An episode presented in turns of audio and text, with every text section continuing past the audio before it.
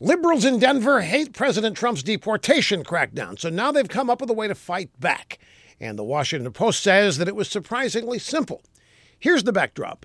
When an illegal immigrant is busted for a crime, the federal government requires that ICE be notified if the crime carries a sentence of a year or more.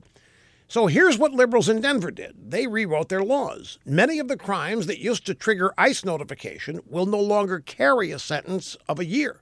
See? Surprisingly simple. Crimes like shoplifting and trespassing will be punished less severely.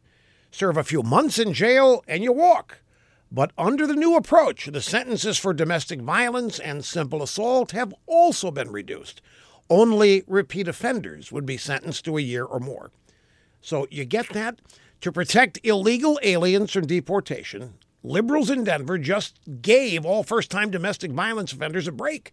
A guy who beats his wife or girlfriend now serves less time in jail.